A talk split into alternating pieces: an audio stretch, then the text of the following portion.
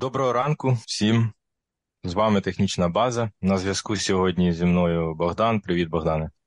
Привіт. Ми сьогодні в нашому вущому, меншому складі і хочемо записати, можливо, спонтанну таку розмову в стилі наших попередніх, коли ми просто обговорюємо, дискутуємо навколо наукові, в той же час торкнемося актуальних. Сучасних тем сьогодні я запропонував таку тему. Справа в тому, що я був на конференції по роботі в Італії, і я зайшов в один музей, ботанічний невеликий музей, але дуже дуже непоганий е, в місті Піза. І там була така невелика експозиція, присвячена Плінію старшому, древньоримському вченому. І там був опис в стилі, що, грубо кажучи, він один з найперших, я не знаю, батько. Не ботаніки, не всієї науки, але батько з такої сучасного стилю класифікації рослин, опису видів, тобто можна сказати, основоположник, е, один з основоположників наукового стилю. І це при тому, що він жив 2000 років тому. І знову ж таки, ось цей, ось цей епізод надихнув мене от поговорити на тему, е, по-перше, Древній Рим, е, античний світ в контексті того, що наскільки він був розвинений, потім наша цивілізація ніби як занепала і знову відродила до того ж самого рівня, а потім пішла е, експоненційно вгору. Я маю на увазі розвиток. І от мені хотілося про це поговорити. Ну і, звичайно, торкнутися сучасної теми, тобто в контексті е, російської війни, цієї імперіалістичної війни, от саме, можливо, декілька слів про імперії і от е, взаємозв'язок з розвитком людства, імперії, ну от провести якісь паралелі або подивитися на різниці, чому там росіяни називають свою країну третім Римом, хоча це так не є. Давайте подискутуємо. Якось так склалося, що Древній Рим це така тема, яка пронизує багато попередніх епізодів, хоча ми ніколи не намагалися робити посилання на Древній Рим. Це якось так спонтанно виходило. Можливо, наші уважні слухачі згадають, що в темі про гроші і біткоїни ми поговорили про ціни в Древньому Римі. Потім ми говорили про філософію, ми говорили про стоїцизм, ми згадали Древній Рим. Навіть мото, так, лозунг нашого подкасту це є відсилка до Древнього Риму і наше мото, яке в нас на сторінці у Фейсбуці. Подивіться, до речі, хто нас слухає на подкаст-платформах, приходьте на нашу сторінку в Фейсбуці. Я не кажу, яке наше мото. Я навпаки вас е, хочу зацікавити, щоб ви пішли, підписалися до нас на Фейсбуці і почитали. У нас дуже цікаве мото, яке є відсилкою до пунічних війн. Като старший прадід того като, про якого згадував Слава у випуску. Про стоїцизм він сказав це в контексті пунічних війн. І наше мото це омаж на відому фразу като. Так що прийдіть, почитайте. Навмисне не кажу, яке наше мото. Так ось сьогодні ми вирішили узагальнити цю тему. Всі оці наші відсилки до древнього Риму ми спробуємо якось підсумувати і поговорити, чому древній Рим важливий, що про нього варто знати. Ну, я би хотів почати з самого цікавого, як на мене, навколо науки, що там творилося, до якого рівня досяг древній Рим, ну або античний світ, тому що древня Греція теж була чи не на тому ж рівні. Просто римляни ніби як перейняли естафету в розвитку. Мене вразили декілька речей, і от мені цікаво, чи ти, Богдан, про це думав. Е, тобто, ну, ми знаємо да, про темні віки, коли був ніби як забуття, занепад в розвитку науки, люди повернулися, чи я не знаю, ну трохи призупинився або навіть занепав. І, до речі, відсилка до нових темних віків. Макс Кідрук, наш випуск з ним, і е, можливо він в своєму наступ, наступних е, частинах свого роману якраз теж опише про так сказати, темні віки 2.0. Це відсилка до нашого епізоду. Так ось до щодо древнього Риму і, і розвитку. Богдан, як тобі така ідея, що якби е, древній Рим не розпався або не почався занепад, ну там ці громадянські війни, починаючи з третього сторіччя, то наукова революція, як про яку ми знаємо, там відбувалася вже в 18-19 сторіччі. І індустріальна революція, яка відбувалася в кінці 17-18 сторіччя, вони би почалися в древньому Римі. Як тобі така ідея? Ну, це дуже європоцентричний погляд. Знову ж таки, навіть сама ідея темних віків, до речі, це вважається неполіткоректно, і це ну, темні віки, вислів, він він дуже устарівший, його вже вживати ну, не варто. Замість темних віків е, в науковому середовищі зараз вживають ранні середні віки. Не знаю. Тобто, це правда, що древній Рим не індустріалізувався. І я б сказав би, що нам варто всім зрозуміти. От проста річ, яку варто всім зрозуміти, це те, що древній Рим це було надзвичайно бідне аграрне суспільство. Тобто, це не те, що ми собі уявляємо. Вони не індустріалізувалися, і як ми знаємо, з робіт Адама Сміта багатство націй, все-таки багатство націй приходить з індустріального продукту. Ну і далі зараз вже постіндустріальний продукт.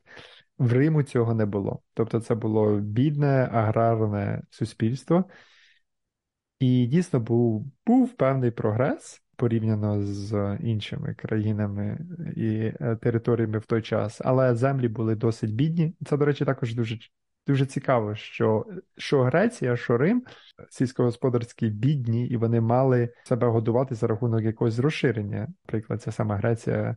Колонізувала південь України для того, щоб е, звідси возити їжу. Так само Італія, е, тобто серце Римської імперії, землі аграрні були бідні, відносно бідні, так, і вони поширювалися далі на північ. Тому це хороше спекулятивне питання, чи була б індустріальна революція, чи була, був би науковий прогрес. Я не знаю. Я не можу дати відповідь на це питання. Е, можливо, але одночасно ми знаємо, що цього не відбулося в інших частинах світу. Тому, можливо, це питання дещо складніше. Можливо, на те були інші причини. Я зараз трошки розповім з того, що я там почерпнув з різних джерел. Перше, це була стаття в журналі Nature. Знову ж таки, я часто ссилаюся на цей журнал, бо він один з найкращих е, в науці. І там була стаття про величезний комплекс млинів. Це, грубо кажучи, був такий як хаб індустріальний, щоб ти собі уявив, тобто по схилу текла вода вниз, так?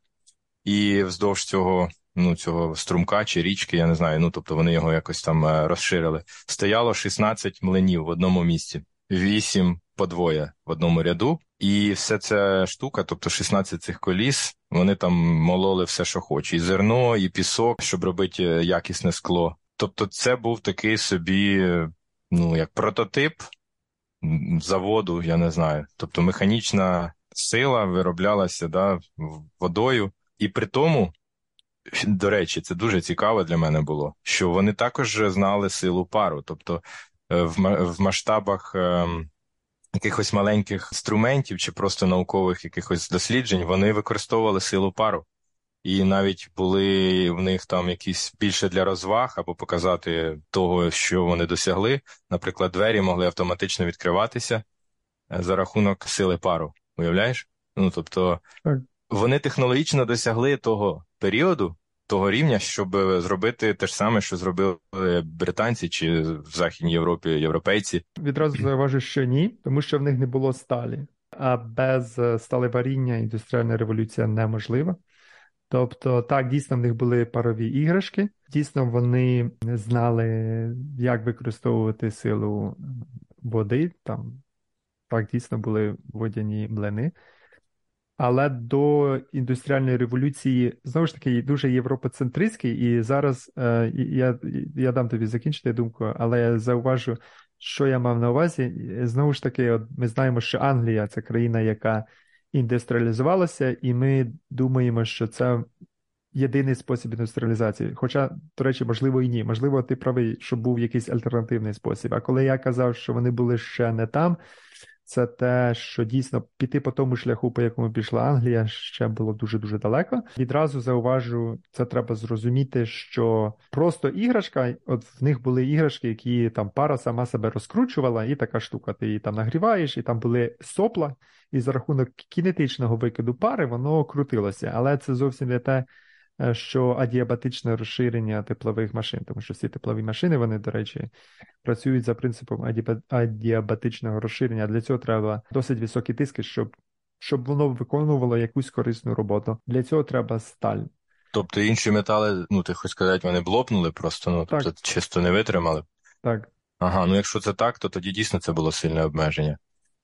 Так. Хоча, знову ж таки, ну, це думка не моя, я почерпнув її від е, інших джерел, і там один е, персонаж каже, що ну, його пояснення е, це те, що їх задовольняло економічно те, що вони мали. Ну, тобто, от водяні млини, система там подачі води, механічна сила там ну, тварини, да, ну, те, що було в Європі, і їх це задовольняло, плюс е, вугілля не треба було доставати глибоко.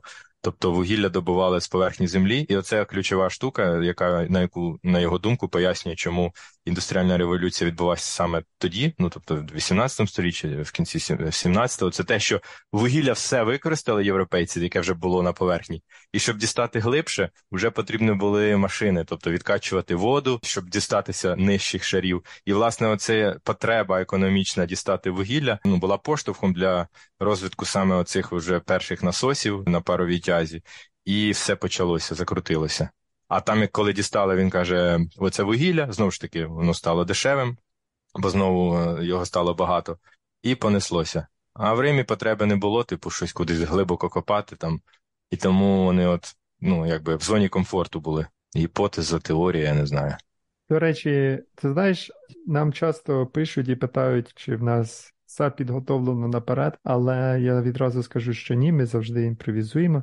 Ми там, можливо, якісь нотатки, щось там наперед думаємо, але більшість розмови абсолютно спонтанна. Більш того, мені особисто наші подкасти подобаються, тому що багато речей я власне розумію під час розмови з тобою. І ось річ, яку я тільки що зрозумів, да, що стало першопричиною індустріальної революції. Насправді дуже багато факторів, і один з цих факторів, ти сказав, е, так знаєш, сказав, що їм було комфортно, і я так зрозумів, опа.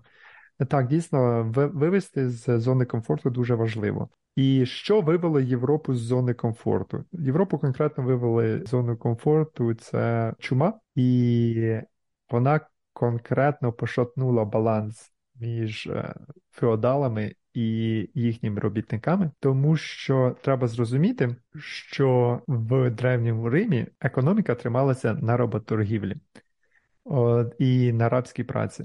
Тобто рушійною силою, енергією були раби.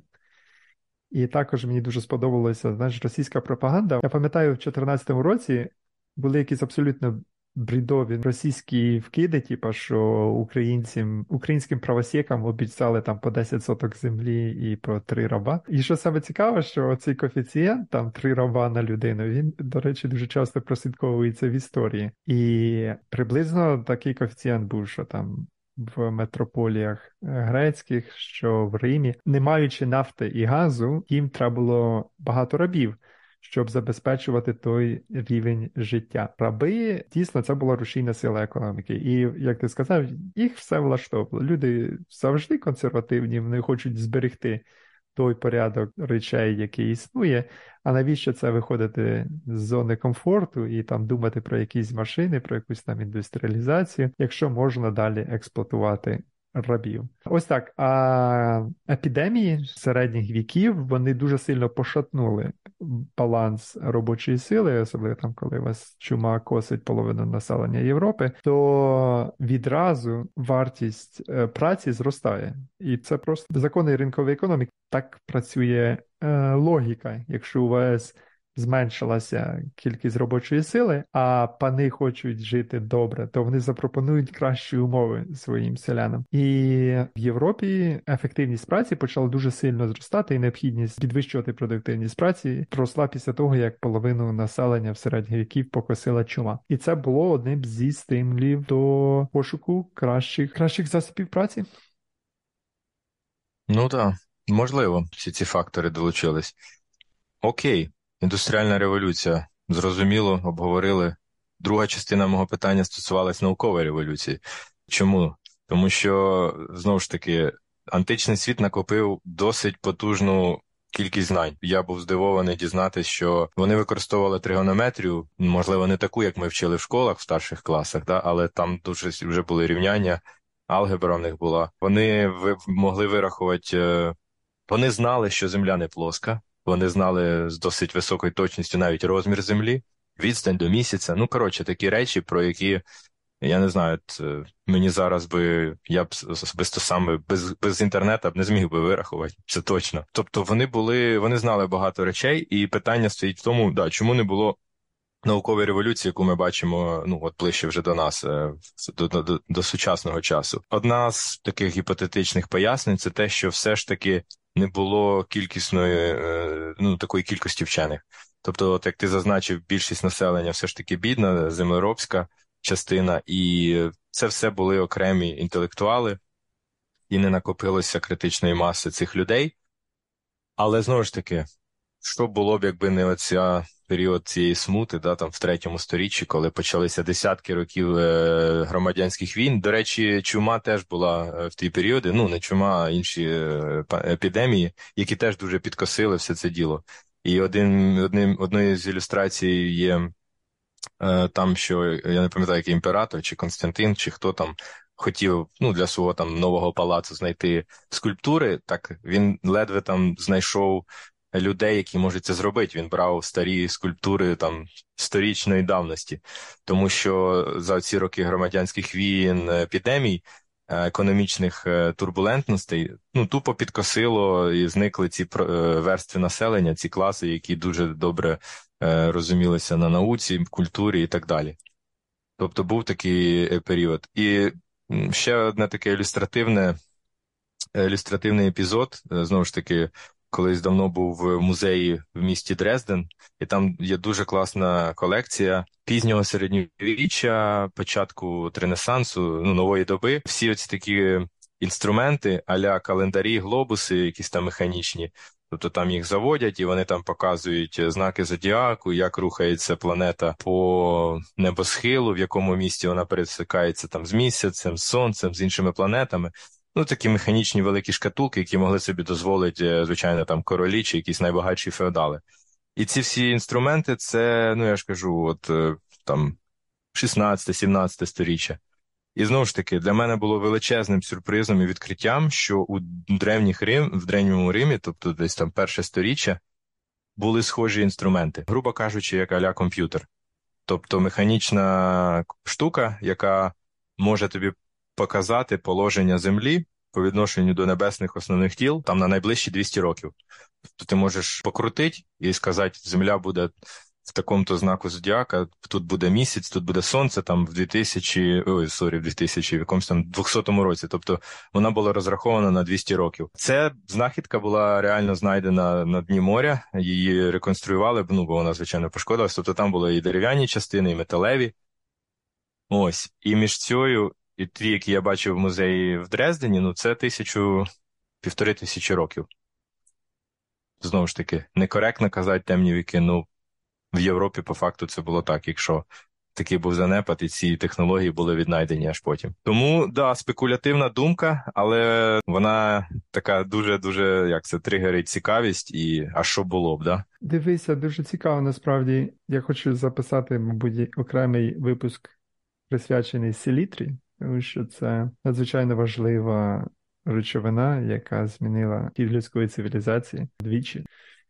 І от я зараз думаю, в них, мабуть, не було селітри, бо не було селітри, не було пороху. Це таки далі середньовічний винахід. І це прийшло да, в них не було з Китаю. І порох, чорний порох, це ж насправді більше селітра, чим порох, бо там 75% селітри за масою, то це селітра плюс якесь паливо, насправді там сірка і е, вугілля. Це цікаве питання, це дуже класне спекулятивне питання. Я це думаю, чого не вистачало. Ну і ще не вистачало Ньютона. Хочу розказати, до речі, ну ти зараз ти як науковець погодиться, підтвердить, що е, існує таке прийняття, як наука працює. Наука працює, наука це колективне заняття.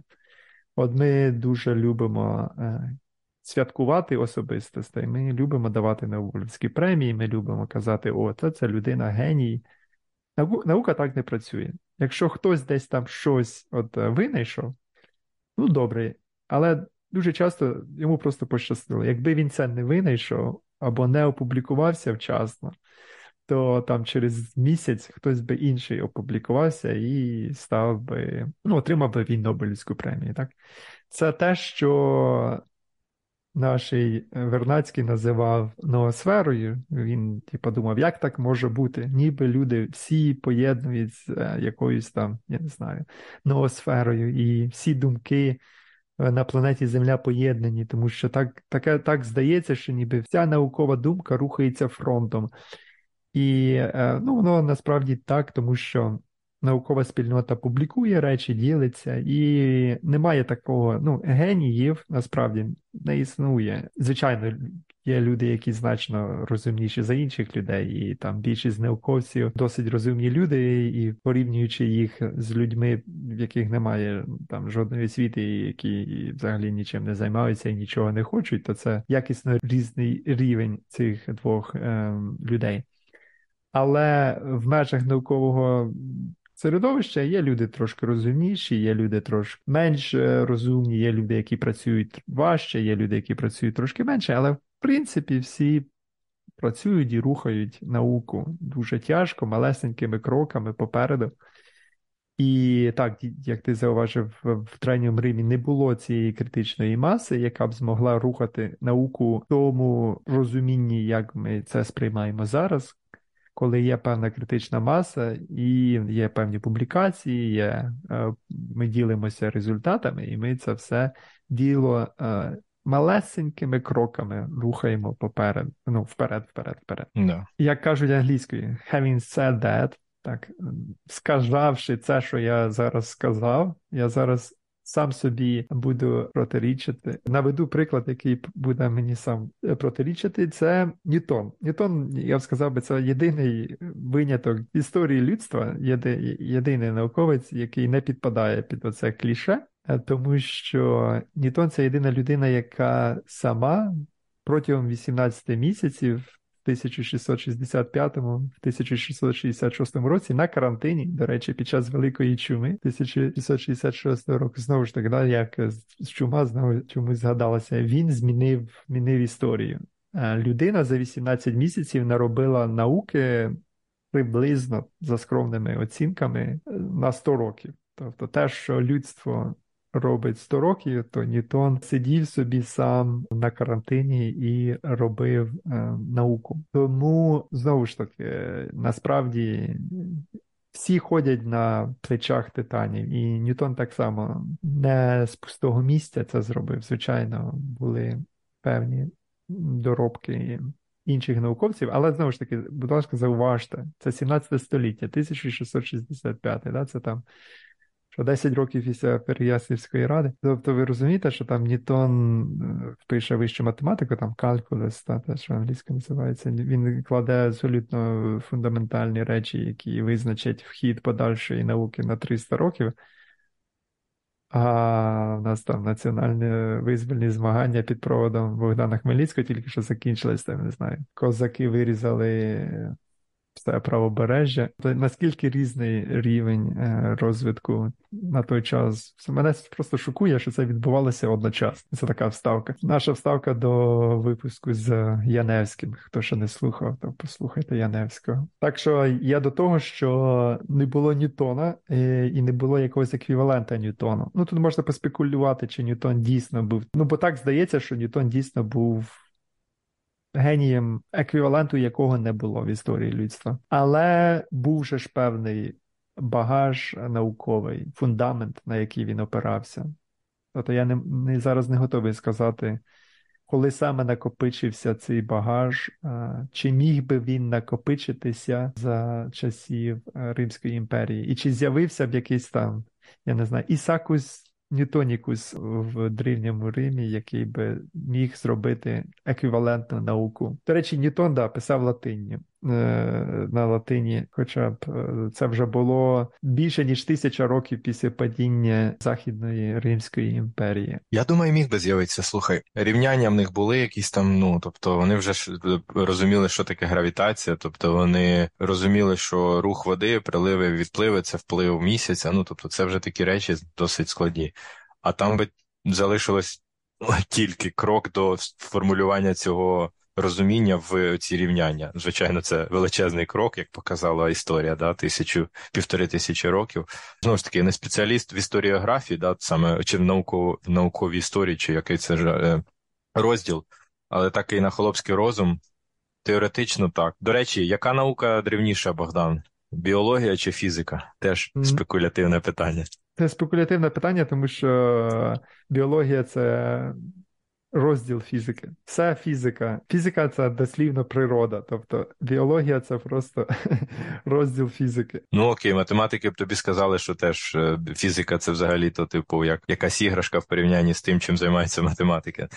Ні, я хотів підвести до іншого генія, яким був, який був в першу чергу, як виявляється, біологом, або він був кращим біологом, ніж фізиком. І відповідно, якщо ми приймемо таку думку, що найперший взагалі вчений от в такому сучасному розумінні це Арістотель, то він був все ж таки більше біологом, ніж фізиком. Тому на такому е, рівні біологія старіша, ніж фізика. Ну, його експерименти біологічні були, типу, якісь чи досконаліші, чи кращі. Те, що він про фізику говорив, було проривне, але воно ну не зовсім було звичайно правильним. До речі, хто є хто? Тут відразу зауважу про Ньютона, коли я казав про говорив про нього. Я не говорив про нього як про фізика, тому що е, ми чомусь думаємо про Ньютона як там людину, яка якій яблуко впало на голову і вона відкрила гравітацію.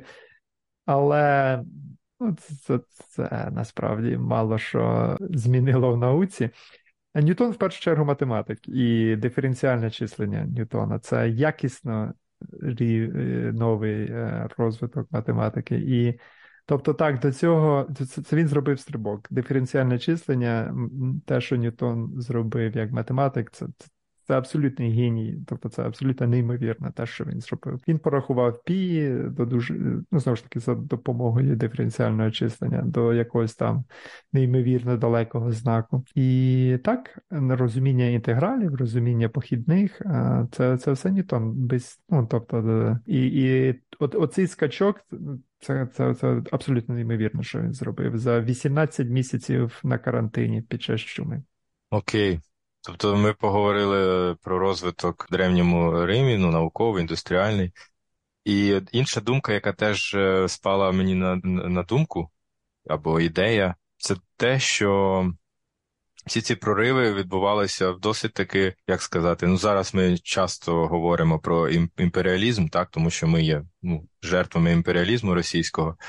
І, власне, от в ті роки Рим це була імперія. Навіть е, часи республіки, яка передувала періоду імперії, да, республіка була, ну, грубо кажучи, такою протодемократією, можна б сказати, демократією. Краща, принаймні, демократія, ніж демократія на папері в таких країнах, як Білорусь чи Росія. Ну, в сто раз краще, це точно. Тобто вони в третьому Риму. Уявному російському до древнього Риму чи періоду республіки, як до Києва Рачки. Коротше, я до чого це? Що це була імперія, тобто вона все рівно розширювалась, вони завойовували сусідів, і ось от хотів торкнутися теж цієї думки. От зараз ми дуже так критично ставимося да, до цього розширення сусідами, да, які от, ну, от ми хочемо піти, розширити наші володіння, як, як кажуть е, за перебріком. Кордони закінчуються за перебріка там, де вони получають люлей. А древній Рим, ну, при всіх цих і філософах, і математиках, е, він теж розширювався. Тобто, от, що ти думаєш, Богдан? Е, це просто були інші, ну, зовсім інші часи. Е, твоє улюблене слово ментальність була інша. Ну, тобто... Ну, Ментальності не було. Як і в Римі не було ментальності, так і зараз я, ментальності я не існує. Так, ем, дивися, нам треба зрозуміти, що, по-перше, це такий великий дисклеймер, який з самого початку треба зробити. Немає ніякого значення, що було там 2000 років назад. Це це класна розмова, про яку можна поговорити, але по великому рахунку має значення те, що відбувається зараз, де Україно-російська війна, і е, те, що там хтось там апелює до історії, це не має насправді ніякого значення, тому що. Як казав е, Ярослав Грицак, що всі країни це жінки навпаки. От кожна жінка хоче здаватися молодшою, чим вона є насправді, а кожна, кожен народ хоче здаватися старшим, чим він є насправді.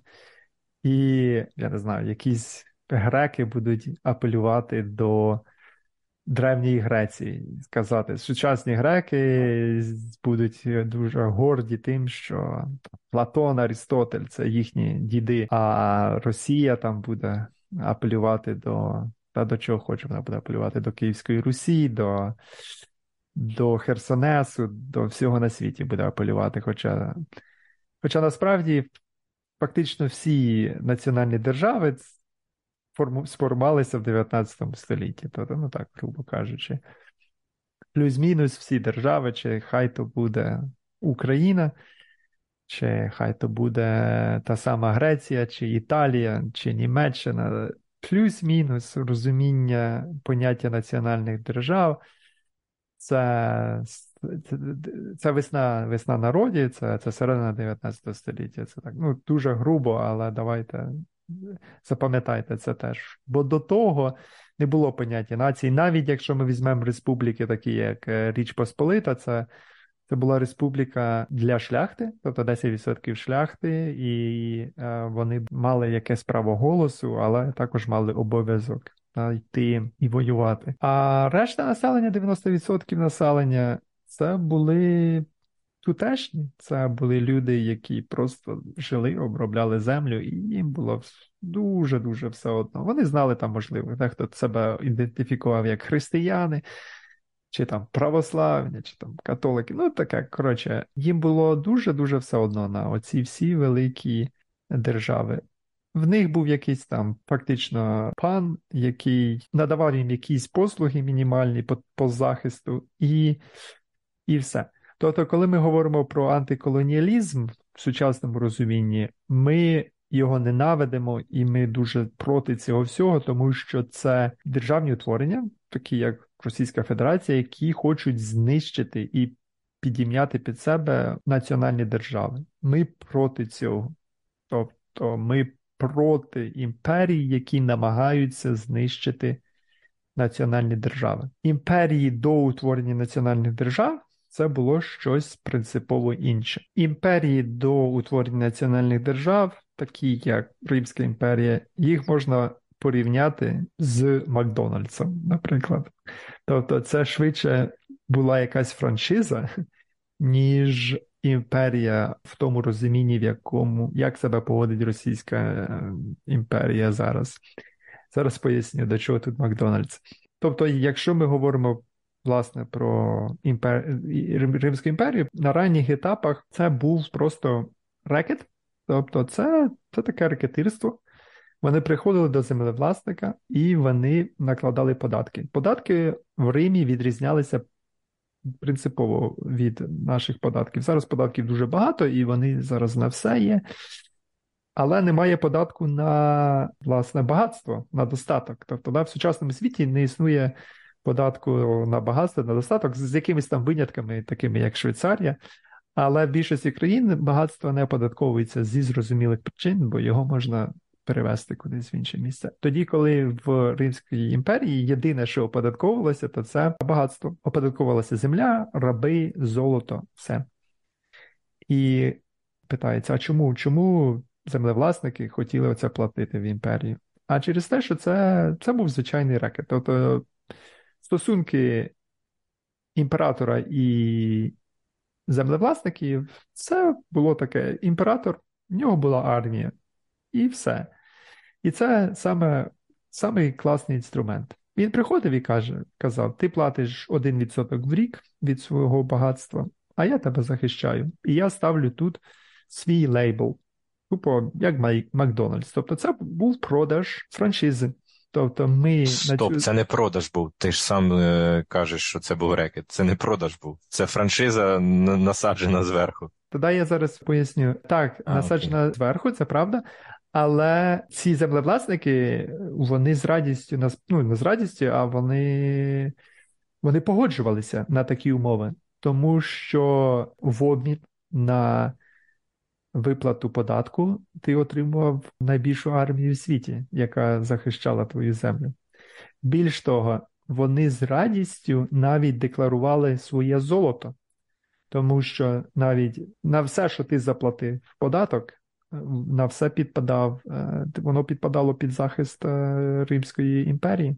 А Римська імперія це е, була найбільша армія і най, найпотужніша армія на той, на той час. Тобто все зводилося до того. Насправді дуже просто. Це так звучить ніби дійсно просто, але ж на практиці ми знаємо, що ці всі легіони, більшість з них стояли на кордонах дійсно, і вони там з боями розширювали ці кордони. Тобто не так було все просто, що ти прийшов, переконав.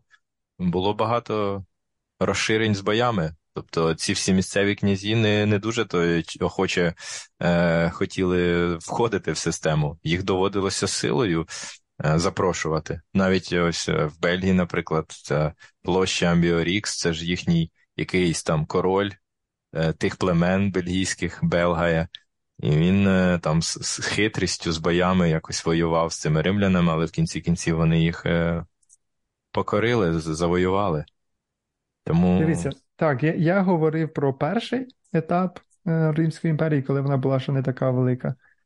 А далі, коли вона продовжувала розширюватися, вони пішли навіть іншим шляхом. Тобто, так, дійсно, там вже було. Чим далі вони йшли в північ, тим більше е, було богів, тим більший опір місцевого населення був. Але при цьому всьому також треба розуміти, що податки вже ставали непрямі. Це вже наскільки далеко було від центру, що замість того, щоб оподатковувати безпосередньо, імператор проводив аукціони на фактично колекторські контори. От реально, і колекторські контори мали певну територію. І вони платили імператору наперед, і за це отримували від імператора дозвіл на те, щоб зібрати податки з певного е, регіону.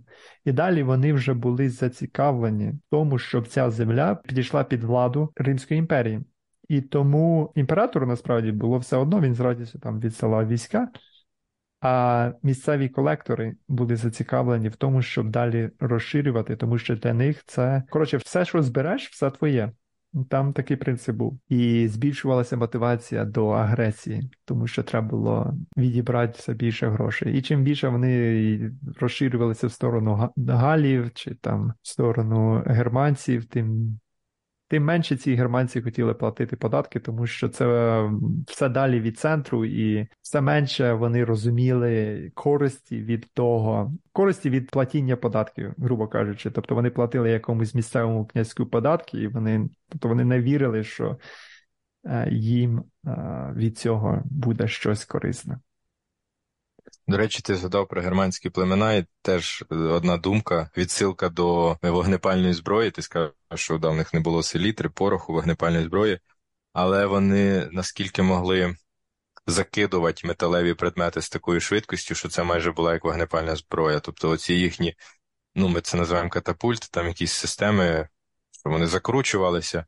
І з величезною швидкістю метали предмети. І там могли бути предмети, в тому числі дрібні свинцеві кульки, це була як прототип, ну, не вогнепальної зброї, але по швидкості, по нанесенню ураження, це було щось дуже схоже. І да, це вони так завойовували таким макаром е, ці племена. Але окей, це ми обговорили, ми торкнулися політичної системи, і я б теж хотів додати третя така штука, яка мене теж дуже, вражає завжди, коли я про це думаю, що їхня політична система досягла надзвичайно високого рівня. Ну, знову ж таки, дуже схоже на те, що ми бачимо зараз в сучасних країнах по рівню складності, по по рівню, можна сказати, демократії майже. Дуже коротко, коли Рим переходив від е, князівства чи королівства, ну коли на, на чолі держави був король. Це було десь от, з 7 сторіччя по шосте. Вони зрозуміли, що коли є один керівник, да, один король, то це погано для розвитку, і вони створили цю систему республіки, де було е, виборне право. Ну, знову ж таки, потрібно робити відсилку на те, що виборне право було в більшості е, переважно в багатих людей, тобто там якихось, е, е, я не знаю, землевласників, впливових вождів і так далі. Ось, до речі, так, я забув зауважити.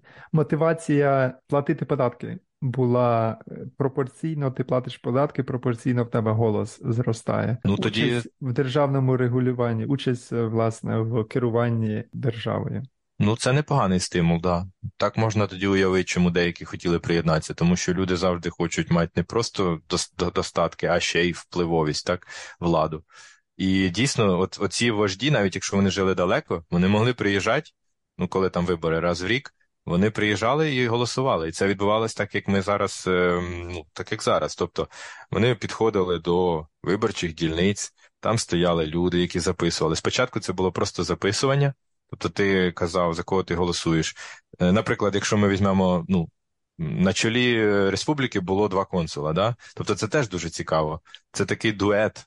Тобто не одна людина, а два, щоб вони один одного могли стримувати, якщо в когось зірве катушку, він захоче захопити владу, інший його стримував. Тому вони завжди вибирали двох консулів, які були на чолі. Це, грубо кажучи, два президенти були. І їх вибирали десь ну приблизно з семи-восьми людей. І ось ці всі князі, всі оці люди багаті, чи ті, які мали виборче право, вони з'їжджалися. І знову ж таки, в кого був транспорт доїхати, теж міг приїхати. Ну, якщо якщо ти якийсь там бідний, в тебе навіть є, наприклад, виборче право, уявим, ти якийсь плебей з виборчим правом, а ти просто не можеш фізично дістатися Риму на вибори, то звичайно ти не можеш голосувати.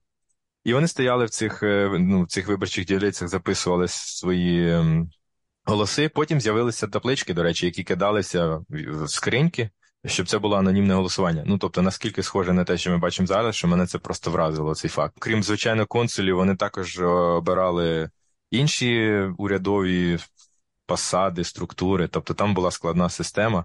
Це був грубо ну, грубо кажучи, е, сукупно це все сенат але він складався з різних е, асамблей, з різних органів, і в кожного цього органу були свої представники, і вони виконували певну роль.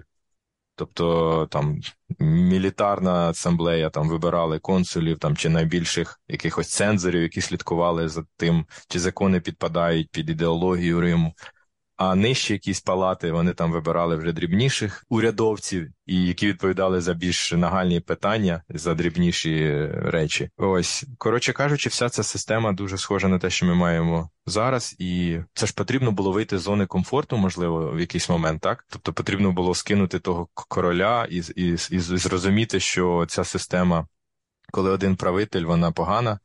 І потім створити цю систему і підтримувати її. І це протривало ну, майже 500 років.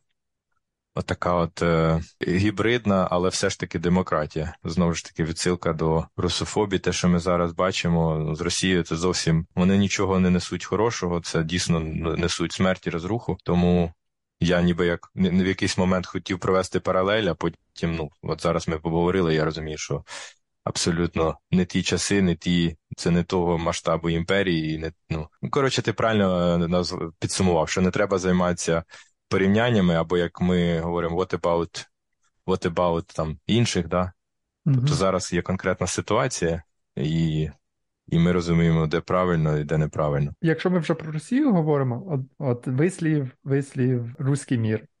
От в Росії взагалі через от лінгвістичний детермінізм. В російській мові слово світ і мир співпадає. І тому вони насправді. До, до речі, це не завжди було так.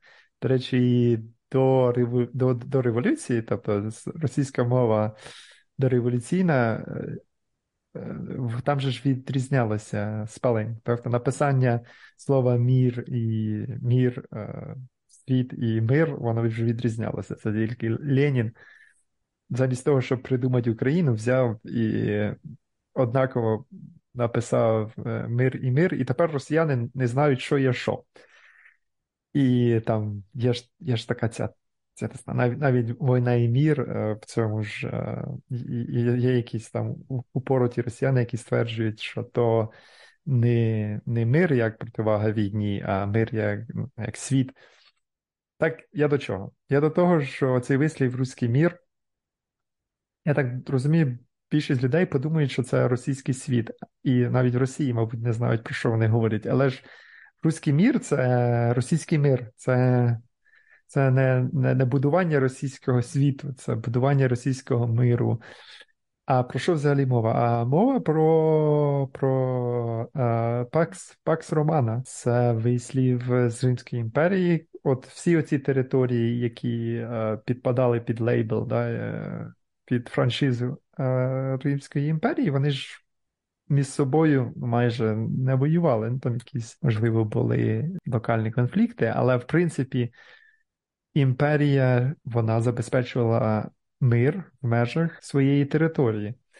Принаймні, це те, що вони афішували. От Це в них такий лейбл був. Pax Romana. І потім воно перейшло на Pax Americana. Тобто, е, до речі, абсолютно класно функціонує. Да? Там, е, Зараз ми бачимо уявити війну між Канадою і Люксембургом неможливо саме через те, що оця західна суперцивілізація, про яку ми говорили в попередньому епізоді, її можна також називати як Пакс Американа. Знову ж таки, я Сполучені Штати розглядаю як дитям Європи. Тому що Сполучені Штати це просто європейці, які переселилися на інший континент і знайшли спільну мову і побудували європейську цивілізацію. А далі через євроатлантичну інтеграцію побудували такий великий простір, який можна назвати Пакс Пакс Американа, та який є знову ж таки аналогією до Пакс Романа римського миру під часів Римської імперії. От росіяни, от в Росії, знаєш, є такі, типа, що, що б росіяни не будували, а вийде гулаг. Це це абсолютно таке, знаєш, що б вони не робили, а результат однаковий. Так само з російським миром. Тобто вони намагаються мапувати пакс Романа, а а виходить гулаг. Так, розруха і все те, що ми бачимо. Це точно. Так що, якщо хтось ще не слухав епізод про чому не всі люди на планеті Земля підтримують Україну, послухайте наш попередній епізод. Там дуже цікаво. Ми розповідаємо е, про європейську цивілізацію from Plato to NATO, да, від Платона до НАТО, і про тяглість європейської цивілізації, і і, і чому в людей з з глобального півдня чи там сходу існує альтернативний погляд на ці події, які відбуваються в Україні. Ну, слухай, я думаю, вийшло непогано. Ми подискутували і обговорили, як знову ж таки на мене дуже цікаві речі. Мене вони завжди пригорять в позитивному сенсі, розвиток науки, індустрії і так далі політичної системи. І мені подобається те, що ти зауважив на початку, що наш е, подкаст, е, епізоди якось вони створюють систему. Хоча знову ж таки, друзі, ми нічого такого не плануємо. Ми, у нас досить все спонтанно виходить. А давайте поговоримо. І ось дійсно, от мої нотатки, щоб ви розуміли, це ось е, ну 10 слів. Просто там, щоб не забудь там щось зазначити. Тобто ніякого скрипту чи попередніх якихось текстів немає. Так що, може, в кінці нашого подкасту у нас буде як міні-енциклопедія такої собі, я не знаю, європейської цивілізації чи щось такого. Ну, хотілося б, так. Це це і є мета якось поєднати важливі важливі факти, тому що, як на мене, це формує в кінці кінців е, якийсь світогляд, і це формує якесь бачення. І і воно наше, що найголовніше, це це наше бачення. Це, це бачення українців, які розказують іншим українцям про важливі такі світоглядні формуючі речі. Так що давайте формувати хороший світогляд, хороші цінності разом. Підписуйтеся, так, згоден. пропонуйте теми, рекомендуйте нас своїм друзям і почуємося в майбутньому. Нас ще чекає багато цікавих тем для обговорення. На все добре, друзі. Давайте. давайте.